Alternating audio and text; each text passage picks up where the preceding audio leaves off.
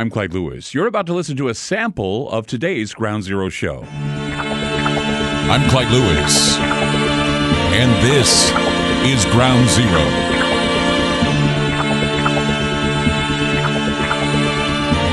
The numbers to call tonight 503 225 0860. That's 503 225 0860. We're heard from coast to coast all over the country. Radio stations that play this program. We're very grateful to the program directors that do so. And uh, also like to thank TalkStreamLive.com for linking to those stations. Go to TalkStreamLive.com and listen on several different channels that are available. Some 28 million streams, and we do well. And we're thanking TalkStream Live for getting us out there. Also, Aftermath.fm. Aftermath.fm is straight from the board.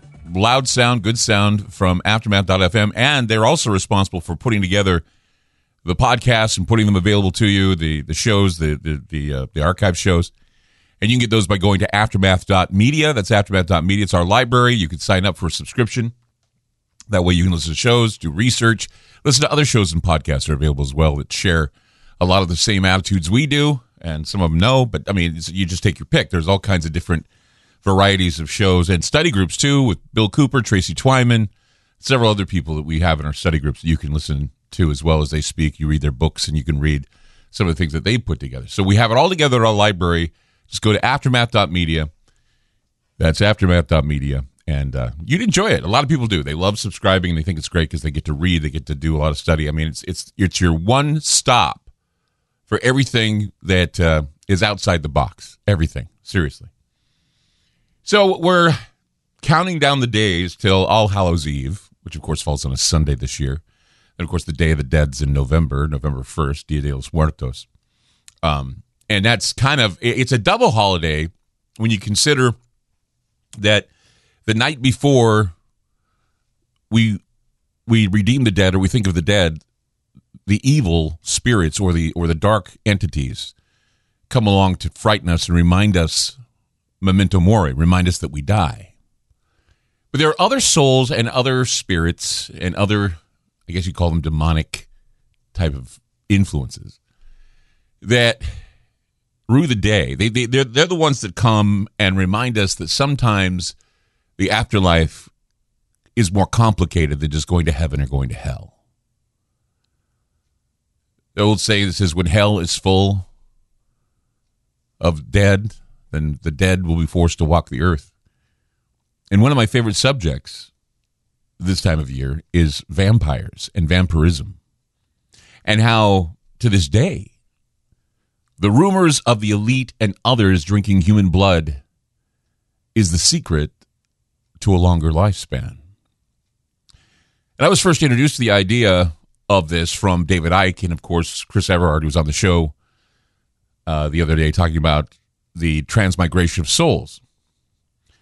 And both David Icke and, and Chris would speak to me about how there was research that they've done and others have done about the members of the royal family and how they live long lives and why they live long lives. And the rumor is is that they drink the blood of innocent children, or they or they basically, you know, behind the scenes they're cannibals. That's an outrageous thing to say. Outrageous thing. I mean, and I think they're reptiles too, reptilian beings that are they're ruling over us. That they have that bloodline. It's a reptilian bloodline, and all this stuff that I can talk about. Chris Everard has talked about the witchiness of the royal family and and the blood drinking. And so, I was introduced to a book, and and you should read this book. It's called Mummies, Cannibals, and Vampires. It was written by Dr. Richard Sugg, and in the book, it's reported that in medieval Europe, medicinal cannibalism was practiced by people of royal stature. It was believed that eating human fat, drinking blood, and eating brains from skulls could cure anything from nosebleeds to heart problems. And in the heyday of medicinal cannibalism, bodies or bones were routinely taken from Egyptian tombs and European graveyards. Not only that, but some way into the 18th century, some, some of the royals of the 18th century one of the biggest imports that came to these royals were imports from Ireland into Britain, and that was human skulls. They collected them.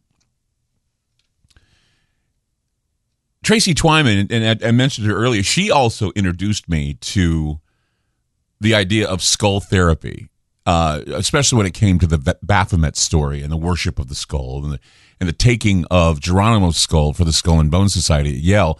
And some people even suspect that it could be John the Baptist's skull or even the skull of Jesus, which is even more outrageous. But the royals had this fascination. Some of the royal families in early Europe, they had this foundation. They, they had this fascination. They would routinely ground up skulls, and, and they had oil distilled from these skulls. It was used to cure all kinds of maladies, all kinds of ills. The concoction was called King's Drops. And of course, now we have modern medicine, and these ancient practices of blood drinking and skullduggery have escaped us, right? Well, after last night's show, you have to wonder just what it is with these concoctions and tinctures and this pharmacia that even included putting human cells or human remains or skulls or ground skulls into drugs. And even people have cited religious reasons for not taking the vaccine because of the human fetal cells that are used in developing the vaccine. I don't know if anybody remembers. it was a show I did many years ago where I was reading one of my occult chronological histories of alchemy to Wicca. Um, I have this book, and so I, it's a, I think it's in Ron's garage now because when we moved out of the studios at our last station, I had to bring all of these books with me. And so this was a very rare book. It was called The Occult Chronological Histories of Alchemy to Wicca, Satanism, and Witchcraft. And in the book, it seems to be evident that from the 14th century on, there was this deadly movement of defying the divinity of Jesus Christ.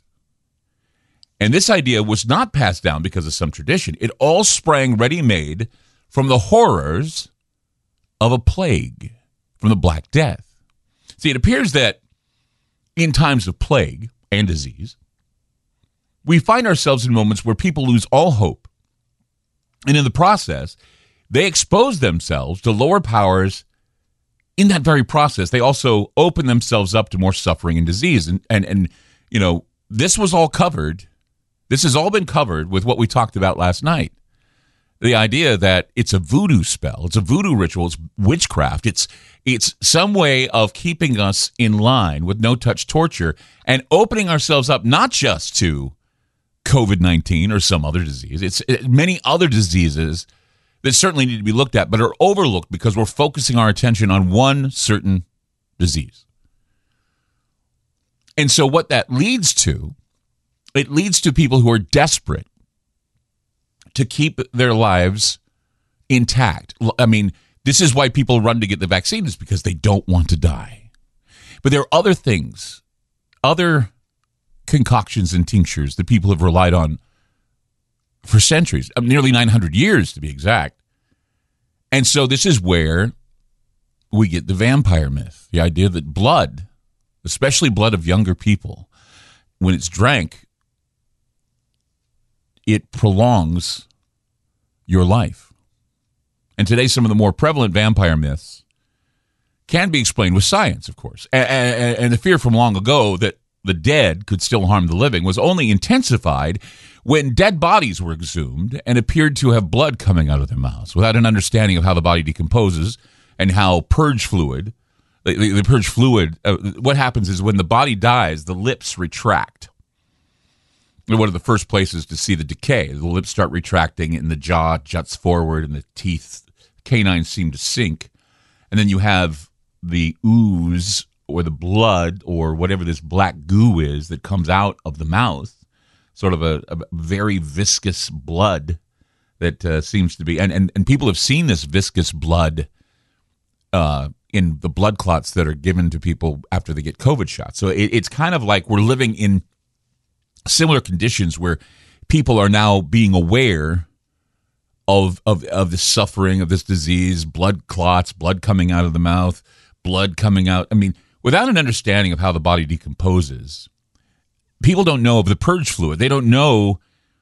I mean, it's easy to see how people could assume that their loved ones were attempting to come back from the dead and were drinking people's blood because the blood was on the mouth when they dug up the grave. So, and, and many early skeletons from medieval times have been found with bricks or rocks filling their mouths or sickles around their necks. And it's just their idea of keeping these dead folks from rising up and attacking. They put metal bars. It wasn't just a wooden stick. You put a metal bar through the chest, and then you put a brick in the mouth. You chain a brick to the mouth. So you, you dig up these skeletons, so you see these huge bricks or rocks in their mouths, keeping their mouths from biting, and then putting a, a stake or uh, some sort of a metal bar through the chest. And so if you if you look at some of these skeletons, I mean, they, from time to time, there's a story that comes out where we're talking. They talk about this, right? And there's also, you know, other suggestions about vampires are really just people who suffer from pyphoria or porphyria. Um, um, it, it's a condition basically that makes a person sensitive to sunlight. People with this disease are relegated to the indoors because exposure to light can lead to blisters and other problems. And, and of course, they have to get daily blood transfusions. Sometimes needed in order for them to feel better. Um, but in a time of limited understanding, like in the medieval days, people were terrified that they could become or catch a disease that would be considered a vampire's disease. And so, where does that leave us today? Well, it leaves us in basically the same spot because we're facing or we're in the middle of a plague, a, a plague that we don't seem to have a handle on, and many people are struggling to find a potion or what have you to prolong their lives because they worry they're going to die, which is no different than what we saw during the plague years and the rise of vampirism. 503 225 0860. That's 503 225 0860. I'm Clyde Lewis. You're listening to Ground Zero, and we'll be back. I'm Clyde Lewis, and you've just listened to a segment of Ground Zero. In order to access the complete archive shows and podcasts, you must sign up on our secured server at aftermath.media. It's only $4.99 a month for the archive shows and podcasts or if you want access to the Ground Zero online library, which includes videos, audio clips, ebooks, documents, a social media platform, plus the archive shows and podcasts, it's $9.99 a month. Again, that's aftermath.media. That's aftermath.media. Thanks for supporting Ground Zero.